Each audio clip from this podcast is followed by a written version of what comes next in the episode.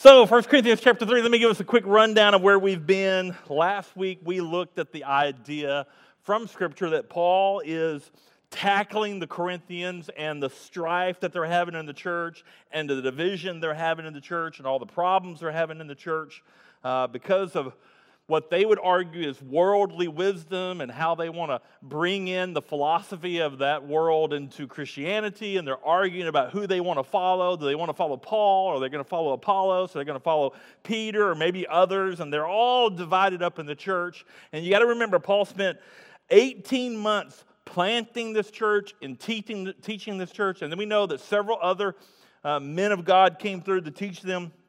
And now Paul has received word uh, in a letter with questions from this church, along with um, conversation with Chloe, uh, that this church has a great deal of strife and division, mainly centered on who are we going to follow, whose methodology are we going to follow. And Paul is coming in saying the world's wisdom is worthless because the cross and Christ crucified is folly to those who do not believe. And so he's challenging them on that. And then last week we learned that not only is that a critical problem for them, but not having the Spirit means you can't understand spiritual things. If you don't have the Holy Spirit, you will never understand the things of God. And it is God that first initiates this thing of salvation um, by allowing you to understand your need for Christ, for God. It is the Lord who initiates this because God is undiscoverable and unknowable without the Holy Spirit. And then, um, after reminding them that the spiritual person understands, understands spiritual things, but the natural person, those without the Christ, cannot, he moves into very familiar territory basically the same sermon we've been preaching. And we're going to keep preaching it because Paul keeps preaching it. And so we move into chapter 3, verse 1, and Paul says this But I, brothers, could not address you as spiritual people, but as people of flesh, as infants in Christ. I fed you with milk, not solid food, for you were not ready for it. And even now you are not ready, for you are still of the flesh. For while there is jealousy and strife among you, are you not of the flesh and behaving only in human way? For when one says, I follow Paul, and another says, I follow Apollos, are you not being merely human? What then is Apollos? What is Paul? Servants through whom you believed, as the Lord assigned to each. I planted, Apollos watered, but God gave the growth. So neither he who plants nor he who waters is anything, but only God who gives the growth. He who plants and he who waters are one, and each will receive his wages according to his labor. For we are God's fellow workers. You are God's field, God's building. Let me pray. Lord God, I pray you would show us Christ, teach us from your word. God, we need eyes from the Spirit to see this. May we lay down um, our strong opinions. And God, may we be a church that is united around the gospel. In your name we pray. Amen. You got to love the way Paul starts here. No doubt that there were some leaders, if not all leaders, that had written the letter to Paul in which he is going to respond to this letter with his own letter. Um, but he starts out by reminding in just the end of chapter 2 that um, spiritual people can understand spiritual things, but natural people can't understand anything. And then, in what has to be, we just don't understand, we, we've lost that understanding of how strong this language is. He says, But I, brothers, could not even address you as spiritual people, but as flesh, as infants in Christ. Well, that had to sting. These guys thought, we're going to write a letter to Paul, and Paul's going to solve this problem for us. And Paul says, You bunch of babies. what Paul says. You bunch of people living in the flesh. They were all touting their wisdom and all their grandstanding and the arrogance of whose camp is smarter. And Paul had already railed on their idea of wisdom and how foolish the world's wisdom is. And then, after telling them that natural people can't understand the things of the flesh or the, understand the things of the spirit, he then calls them people who are causing all these divisions within the church. Um, he calls them fleshly people. Can't even address them as spiritual people. He's going to have to talk to you. I'm going to have to talk to you like I would talk to a bunch of unbelievers. But then he adds this on the end as infants in Christ. He isn't calling them unredeemed, but he sure is getting close. It's getting close. And so he tells them, You are just infants, just babes in Christ. And before you think that's a term of endearment, it's not in this passage at all. He's saying you shouldn't be. You shouldn't be a babe in Christ anymore. I spent 18 months with you. Other people have spent time with you, and several years have passed by, and this is what you're arguing over. It's not a term of endearment at all. He's saying you should be more mature than this. But you are acting like a bunch of unbelievers. And he said, While I was there, I fed you with milk, not solid food, for you were not ready for it. And even now, all this time has passed. Even now, you are not ready yet. For you are still of the flesh for while there is jealousy and strife among you, are you not of the flesh and behaving only in a human way? For when one says, I follow Paul, and another says, I follow Apollos, are you not being merely human? That's a strong passage. Strong language from the Apostle Paul to those very people that he led for 18 months. I wonder when you look at this passage, and he identifies them as people that are still acting as unbelievers.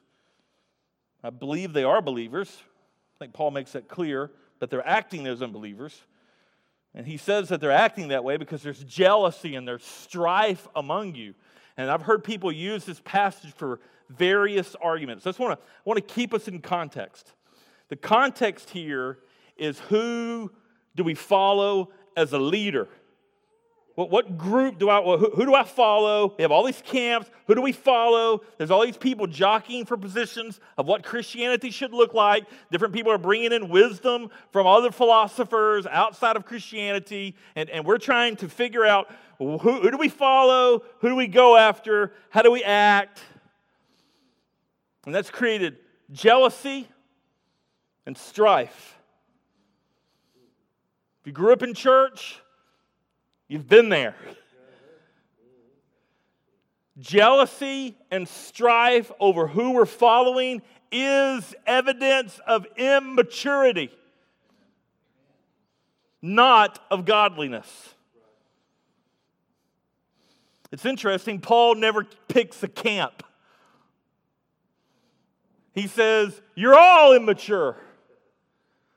Because after all this time, this should not be happening. You should be on the solid food. You should be doing things that matter. And instead, you're writing me letters about which leader do I follow. I just wonder. I want you to walk with me. By the way, I'm fired up this morning. so it's going to be a long day.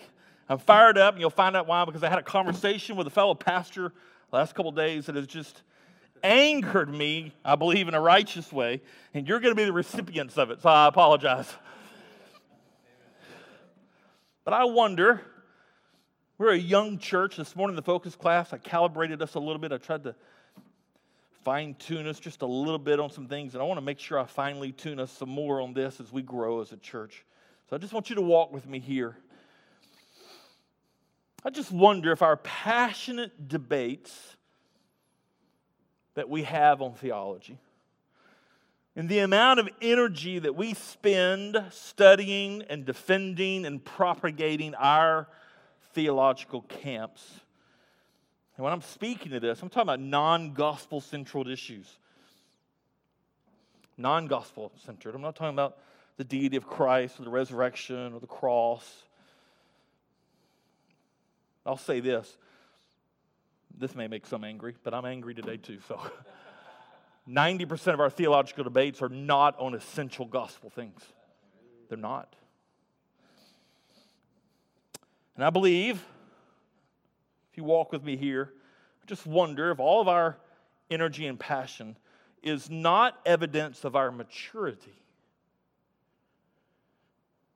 It's not evidence of our growth in the Lord, but rather our immaturity and our fleshiness.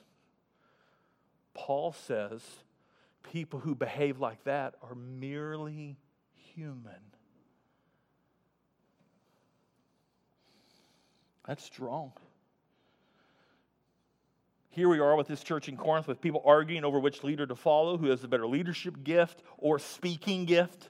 As we've learned, that clearly, I believe, and I think Scripture would teach this, that Paul um, wasn't probably the most gifted preacher, uh, but apparently Apollos was. Uh, he was gifted. And I believe that maybe they argued over who had the better speaking gift, and I believe we I think we will find as we study this letter that this even spilt over to the spiritual gifts. Which spiritual gift is more important? Meaning, which person in the body was more important? You see what they're aiming for as a church? Who do we follow? Who should lead us? What methodology do we use? What gift is better? What speaker is better? What style is better? This is what this church is arguing over. Before you think to yourself, well, that's stupid, we are still arguing over it.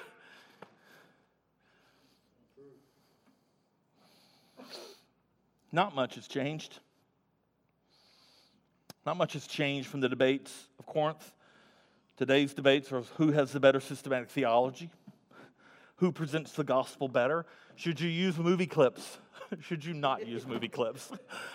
Should you have fog machines? Should you have not have fog machines? Should I mean all these different things? You should, I've told I've said it many many times. Said the sermon is going to sound the same because Paul's camping on the same thing. You should go to a church seminar or a church growth seminar. You would be surprised at what they would tell you you need to do in order for your church to grow. And it's picking one of these things. Is it Apollos? Do we do it the way Apollos does it? Do I do it the way Paul does it?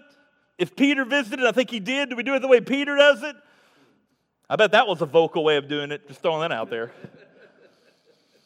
Who do we choose? Does that sound familiar to us? It is all of that stuff that Paul calls immaturity. He calls them infants in Christ, fleshy people. Believers, no doubt. I think from the text it indicates that. But he calls them believers who, who are, if I get this Greek word correct, I believe I have it right, sarkikos. And that means you are people who are characterized, behaving as though you are fleshy people. They are not acting according to the Spirit. The problem that we have, I think, today, and I have zero doubt that was existing in Corinth, is each camp believed they were right. Right? Do we follow Apollos? Because trust me, that's who we ought to follow. No, no, no, no, no, no, no. We follow Paul. Paul planted us, remember? Paul spent 18 months here. Yeah, but have you heard? I mean, he's a pretty good speaker. Paul, man, he's kind of boring. Same arguments. They both thought they were right, and that their view and their view of the gospel was central. And I'm sure many here have the same opinion, but we don't do it exactly like this. If we don't do it exactly this way, and believe exactly like this about all these non required truths and non gospel central truth, I'm going to get, you may get more frustrated with me. My rule remains the same. I'll meet anybody anytime to discuss this stuff as long as you buy lunch. But I believe that there are a handful of undeniable, absolute truths that you must have in order to come to faith in Christ. It is a shorter list than we want to admit. And we need unity on those things. But you, probably like me, I have dozens of items on that list. And I have found myself doing the same thing, except I say it this way. So, who, who you reading? Who, you listening to preach? Because I know that, that whoever you tell me, you know, I'm either with you or I'm against you, right? That's what we're looking for, am I right? Because if someone lists something that we don't like, what do we go? Ah just doesn't know the Lord well. if Paul was with you, you know what he would say? Immaturity. You don't even know anything about him, but you based your opinion over that he listened to somebody. You can't be in that camp though. You can't listen. To, you can't listen to that guy. I'm not talking about crazy people. I'm not talking about people who do not preach the gospel. Here's the problem: is your list may not have gospel centered things on it. It may have just a bunch of preferences. And we say things like, you better believe this and do it this way or I'm out. So here's the story of what's fired me up. Pastor friend of mine is merging with another church. God forbid that they were to listen to this podcast because they'll know who it is. have an opportunity to revive a dying church that has a lot of people, but the pastor's retiring. This church has buildings. This other church uh, that my friend is pastoring is very healthy. Uh, it's also large, and they have an opportunity to um, move into this building that's very well located uh, to reach people for the gospel. It is a no brainer this church with a bunch of people that has property in a very great location where people need to hear the gospel in a very, very great area for missions. they need a pastor. This church has a pastor, a lot of people, and they're looking for a place. And they're both Baptist. So this should not surprise you about what I'm going to say. The merge may not happen because there's a debate about which statement of faith that the Baptists have ever had that they're going to agree on. As if any of them are actually liberal. And he's having to moderate meetings between a bunch of fleshy people who have said things like, if we don't adopt, I'm out. Then get out. Because Paul would call you fleshy. I don't really want you to leave. and like I said, you're going to be the recipients of something that we don't really have much of a problem with, I wouldn't think. But I want to prevent us from having a problem. And these people are fighting. And yet, there's a university sitting right beside with thousands of students many of them international, that this church has the ability to reach for the gospel. It might not happen because somebody doesn't like another Baptist statement of faith.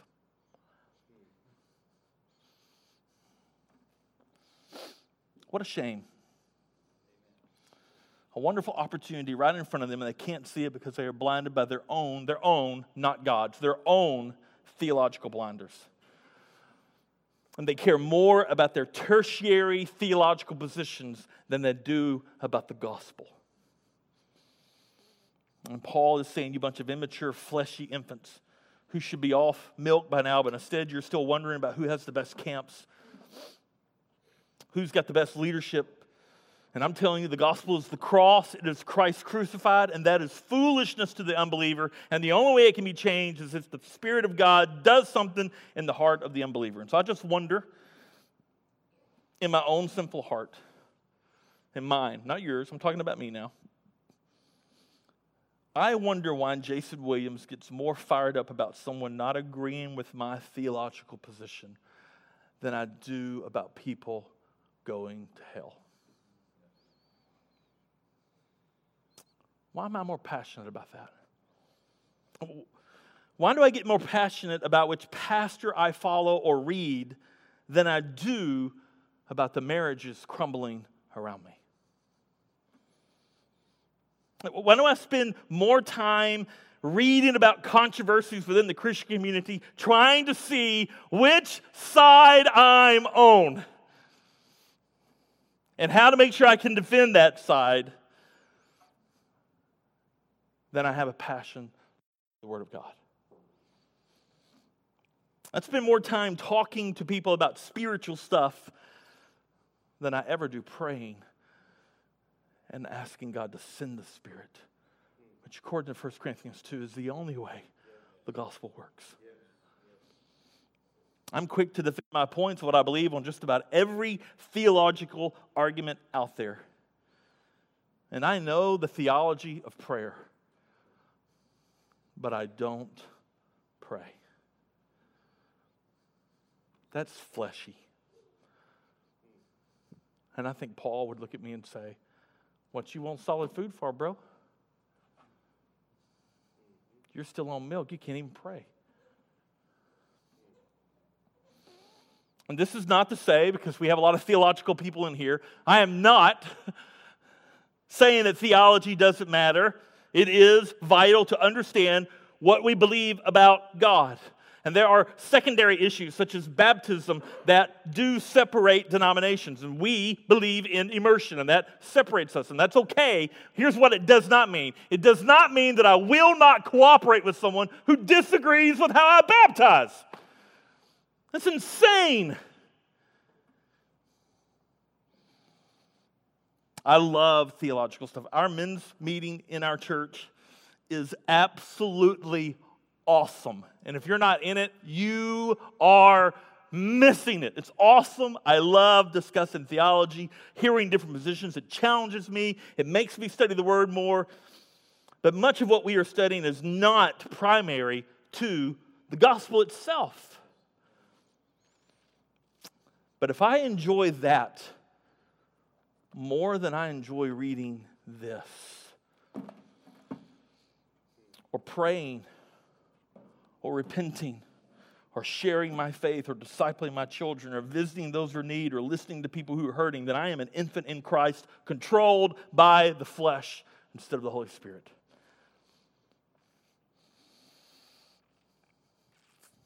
Are we as Christians like these in Corinth? Where we battle out of jealousy and strife over which camp? I just wonder I'm almost over it, and we're going to move on. but if, if you're anything like me, I wonder what would happen to Sovereign Life Fellowship if all the energy and time I've spent doing that, I prayed. If all the energy and time I've spent doing that, I sought the Holy Spirit to come and move among us. Or prayed for the missionaries that we support. I just wonder what the result would be. What would the impact on the church be? I intend, as your pastor, to find out. And I would ask you not to lay down your theological positions. It's not what I'm asking. Lay down your passions for some of those positions that are not gospel crucial and route that passion and energy into prayer for our church, for missions, and for the families in this church who are hurting, who need God to do amazing things in their lives. I think we would see amazing things happen. I'm over it. Well, Paul's going to go even deeper into this foolishness. Now he will target not only himself, but he will also target Apollos. He then says, What then is Apollos and what is Paul? Servants. Let me translate table waiters.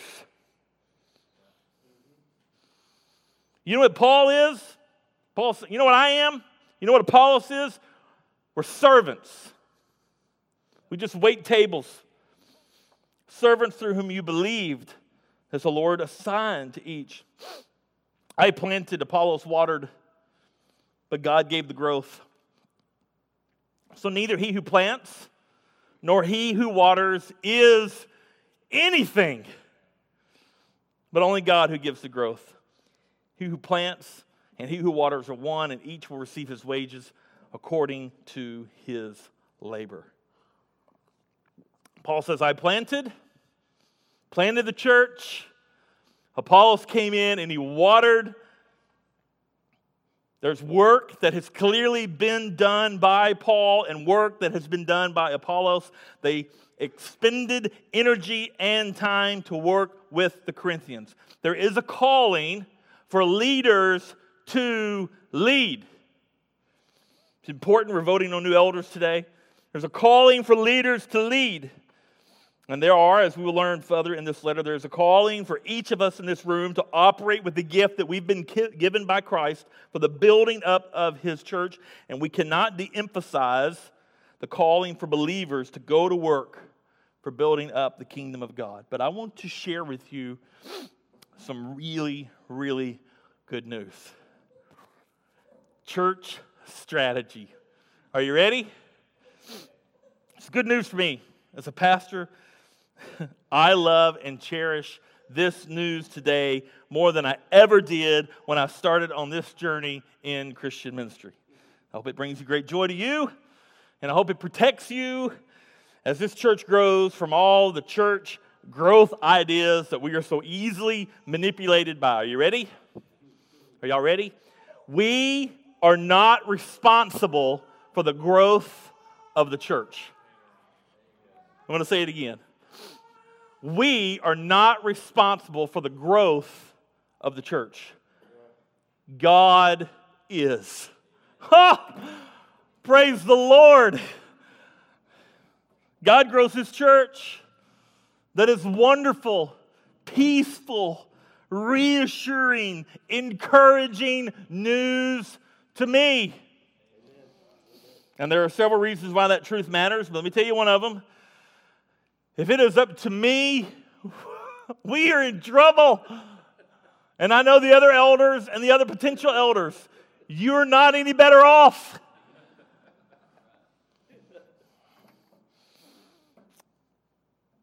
Some more reasons the truth matters. Paul has already made the argument that you can't discover the unknowable God without the Holy Spirit. And so early on in chapter 1, if you remember, he made this statement, let the one who boasts, boast in the Lord. So see, if we can, if we can come to the Lord on our own without the help of the Holy Spirit, then that leaves us some room to boast. You can say, look what I did. Look at the work I've done. But the work of salvation is the work of the Holy Spirit. We've already seen that in chapter 1 and in chapter 2. And here's why Paul says that, so that no one can boast. Prior to the work of the Holy Spirit, the cross is foolishness. It will not make sense. And now, in the area of the growth of the church, God says, I grow it. It's not up to me, it's not up to the elders. And you better be glad because this church would never grow. But it doesn't mean that we don't work. We do. We are called to lead. We are called to work by the strength of God. We can plant. We are called to plant. We are called to water. But the only one who makes the plant grow is God. And then Paul, earlier in that same passage, wants to emphasize the point that he and Apollos are nothing. And that means, folks, I am nothing. And that is humbling because I want to think that I am something. I, I want to. I, I, want to think that I am something. And, and most of us in this room have the same thought. If I was in charge of that ministry, you ever said this? That thing would work better. Because we think, we think that we're something. Paul, who I would say was something. Like if Paul's having lunch today in town, I'm meeting with him because I think he's something. Do you know what Paul would tell me when I met with him? Listen, Jason, I'm nothing. It is God who does this work. And the kind of thinking that thinks it's up to me is a fleshy thought that brings glory to me. Sovereign Life Fellowship cannot do that. That's why it is silly and useless to have these divisions because they are wasteful. Because here's how it works for us. And, you, and we got a lot of smart people in the room. That's, that's wonderful for our church and incredibly scary for me. If I go off track, like people are meeting with me. but I need you to understand something. Every one of you, if you had to go plant a church, you would design it your way. And in that DNA is this thought process. If we did it this way, it would work better.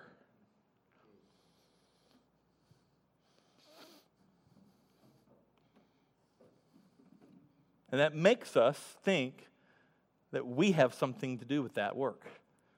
If I did it this way, it would work better. We're not just talking about numerical growth, spiritual growth, yes, but yes, numerical growth is in mind.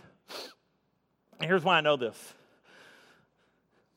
small churches and their staff tend to think that big churches and their staff, the only reason they're big, they're not preaching the gospel.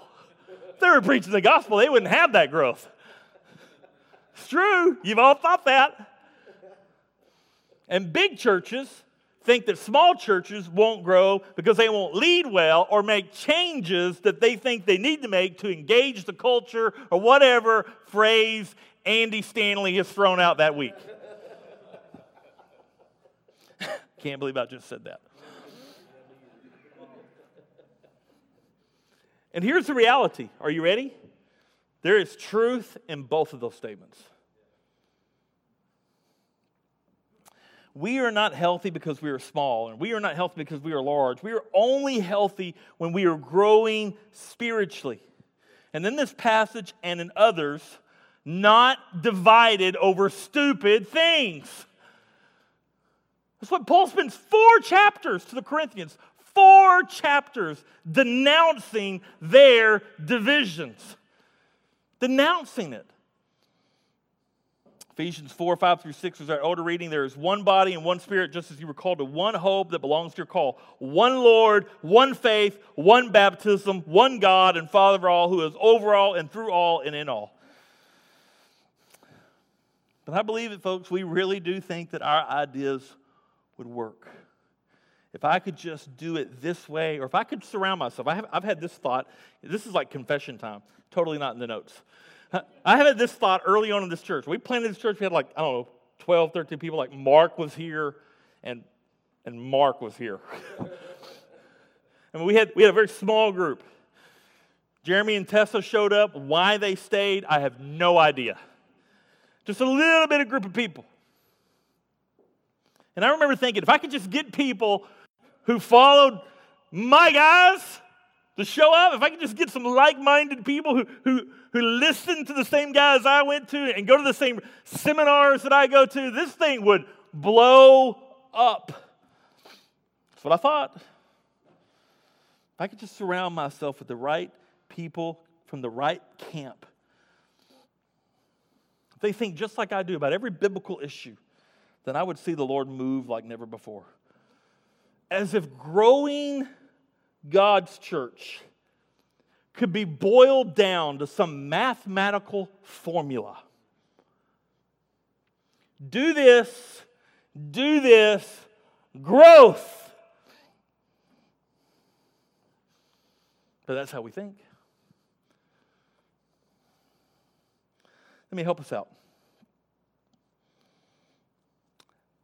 That thinking is profound arrogance when God says, You plant, you water, I grow it.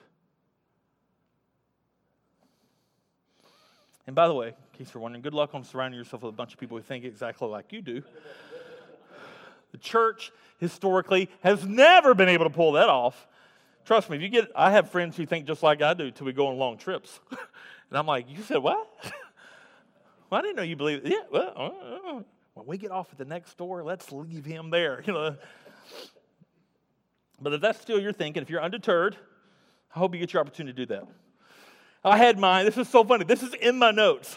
I had mine when I first started pastoring my first church. I thought to myself, finally, I'm going to get all the things I've always wanted to do. I'm going to get all those old stick in mud pastors out of my way. Amen? Ain't that right, Wayne?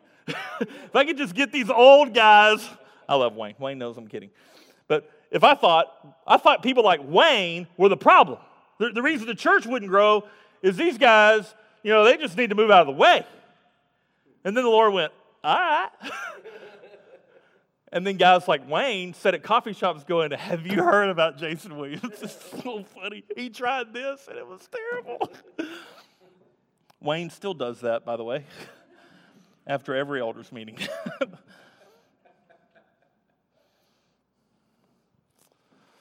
My ideas failed. God and God alone grows the church. God and God alone grows the church. And that only happens when God removes blinders off people's eyes to the Spirit. How much more should we be praying for the church than arguing over theological debates?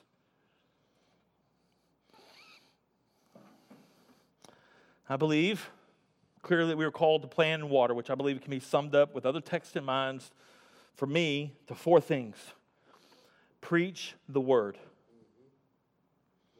Preach the word of God. Every Sunday, preach the word of God. Love people. Love people. Pray often and lead well. Do these things not to get growth. We do these things to be faithful to our calling as pastors and members of a local body. And I believe God gives the growth that He desires to give. Strange sermon for a day when we're going to have pastor appreciation. Appreciating those who serve. It's a biblical idea. It comes from 1 Timothy chapter 3, and I'm thankful for our church. Our church has always made us feel appreciated, and I thank you for that. It brings joy to my heart, um, for sure. This job is weighty, it is difficult, and yet it is full of amazing joy. But please listen to me, church. Don't ever make the mistake that I or the other elders or even you yourself are responsible for the growth of a church. We are called to be faithful and to work within the body with the gifts we have been given by the Holy Spirit. And let me tell you, that is hard work. It is sacrificial work, it is draining work, it can even be frustrating work sometimes, but it is clearly work that all of us have been called to do. In fact, I would say it is the hardest thing we will ever do. But the work, the results of that work, the growth from that work is not a result of my working, it is the result of God's sovereign decision to grow us. Wayne said this to me. Every time Wayne talks, he has these nuggets of wisdom. And Wayne said a long time ago, about a year ago, he said to me that some of the men that he has known who have been most faithful to the Word of God have some of the smallest churches. Because if, if we get all the numbers right, everything works the right way, growth just happens, then how do we explain missions? Where people can go to an unreached people group and exhaust their entire life for the gospel to see a handful of people. Are we going to say they didn't have the formula right? Is that really a reflection of them? Or is it not just us being obedient to what God's called us to do and let God grow what He chooses to grow? And we must be faithful to our call. workers unto the Lord and then let the Lord do what He decides to do. I think it's just that simple. Let me tell you, as a pastor, it's 11:38. I'm already running behind. Food's next door. Just a quick little advertisement to ease your concern. As a pastor, it frees me up from the emotions of up and down congregations. So Let me give you an example. Last week we had to add chairs. We had people coming in. Uh, Daniel and I, I think Tessa, but Tessa was out. We were all out getting chairs and moving things around and getting people. And, and I was like, oh, this is great, you know. And the pastor's tendency, Lord's at work. Today, we could have taken off the back five rows. but understanding this text and that God's in charge of this, it frees me from this emotion. And so many pastors are tied into that. Don't let me as your pastor be tied into that. And you as your as my people don't get tied into that. Let's get tied into us being faithful to work with the gift that god has called us to in our church and to walk in a manner worthy of the lord. And i'm almost done. He who plants and he who waters are one and each will receive his wages according to his later his labor. First i think we see paul uh, telling these believers who are fighting over their camps. I believe here i'm going to make um, a guess here. I think there's a couple of debates here, but I think Paul is claiming that he and Apollos are actually united, that we're one. We're one in this work. I just wonder if maybe they had conversations about the church. Maybe they met at some local diner or a local Starbucks just to shake their heads at all the infighting going on at Corinth. But I think he's saying that we're actually on the same page. And then he says this, and remember, we get paid, we get our heavenly rewards not based on results, but based on our labors. Boy, I'm happy for that because I've been in some small churches. and then in verse 9, we are God's fellow workers. You are God's field, God's building. Paul speaks to his and Apollos calling as workers, the apostles, those who are in leadership, and that they, the members of the church in Corinth, are God's field, God's building. It is so important that we be unified. Because these believers in Corinth and, and we today in this local church are a part locally of the same field, the same building. And when you join this church, when you call this church your home, you are becoming a part of a local body. And you are becoming a part of a local field, the same body. One building, not a piece here and a piece over here. If that was the case, how would the roof hold up? with all these different camps and different pieces. Paul is saying these divisions over leadership and thinking that worldly wisdom or ways is necessary for the gospel to work and for the church to grow is dumb. And it is evidence of jealousy and strife and immaturity. Stop. So I would ask you, as I've had to ask myself this week, why do we act the way we do? Maybe it's because we're unredeemed. Maybe it's because we don't really have the Holy Spirit. We just have heavy opinions. Or maybe it is because you're a believer, but you're immature, you're selfish, and you're arrogant, and you're divisive, and you're full of strife. And how would you know if that would be you?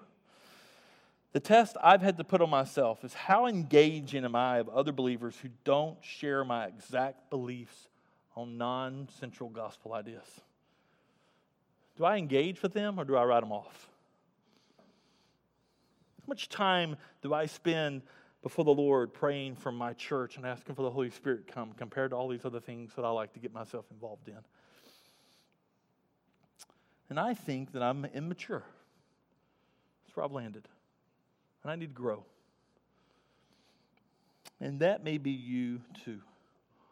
The gospel calls us to be different, and because of the Holy Spirit, we have the ability to be different. This church in Corinth had the ability to be united.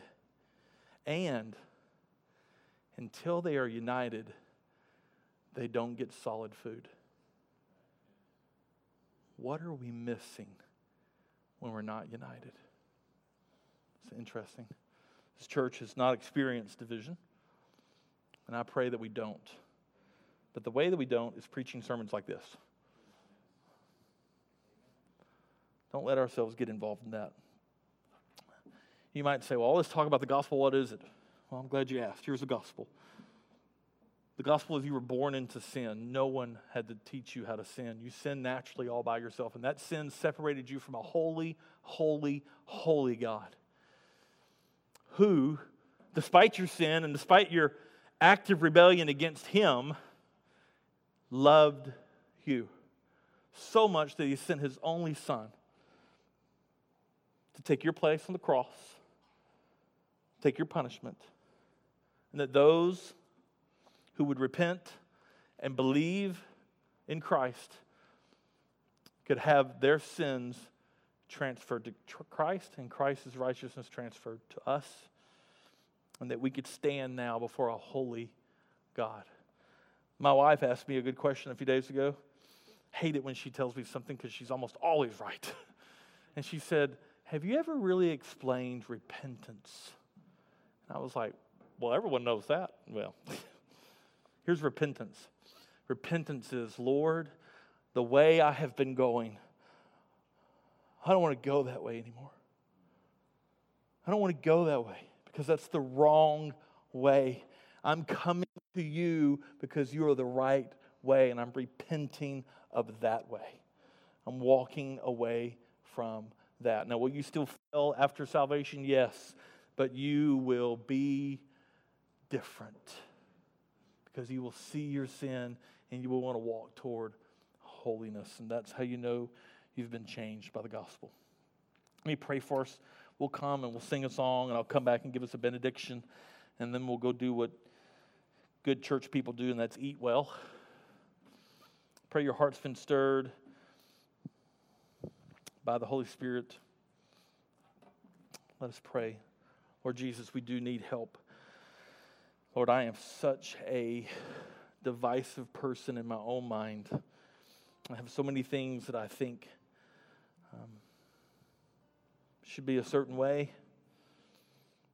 God, I spend a lot of time thinking about that and defending that and reading about that. And Lord Jesus, I pray that you would continue to grow me out of immaturity and help me be a person who pursues your faith for our church, that our people can grow, that the gospel would go forth that our missionaries would receive more than just money from me or from this church, but they would receive a man whose heart is pouring out to you, God. And I confess my sin before this church and before you, Lord, that I have not been that man. And God, I pray that you would mold me and shape me to be more like Christ. And God, I pray for other believers in here, Lord, who I think, no doubt, because we're human, would struggle in the same areas. I pray, God, that we would have a passion for unity. And God, I pray that we, as elders and as members of this church, we would defend our church against disunity and strife and arrogance and immaturity and fleshy acts. God, that we would be um, very tuned into your Holy Spirit. God, I pray that when people come into this church, may they experience a church that believes and trusts you to do mighty and wonderful things among us. We love you, Lord. In your name we pray.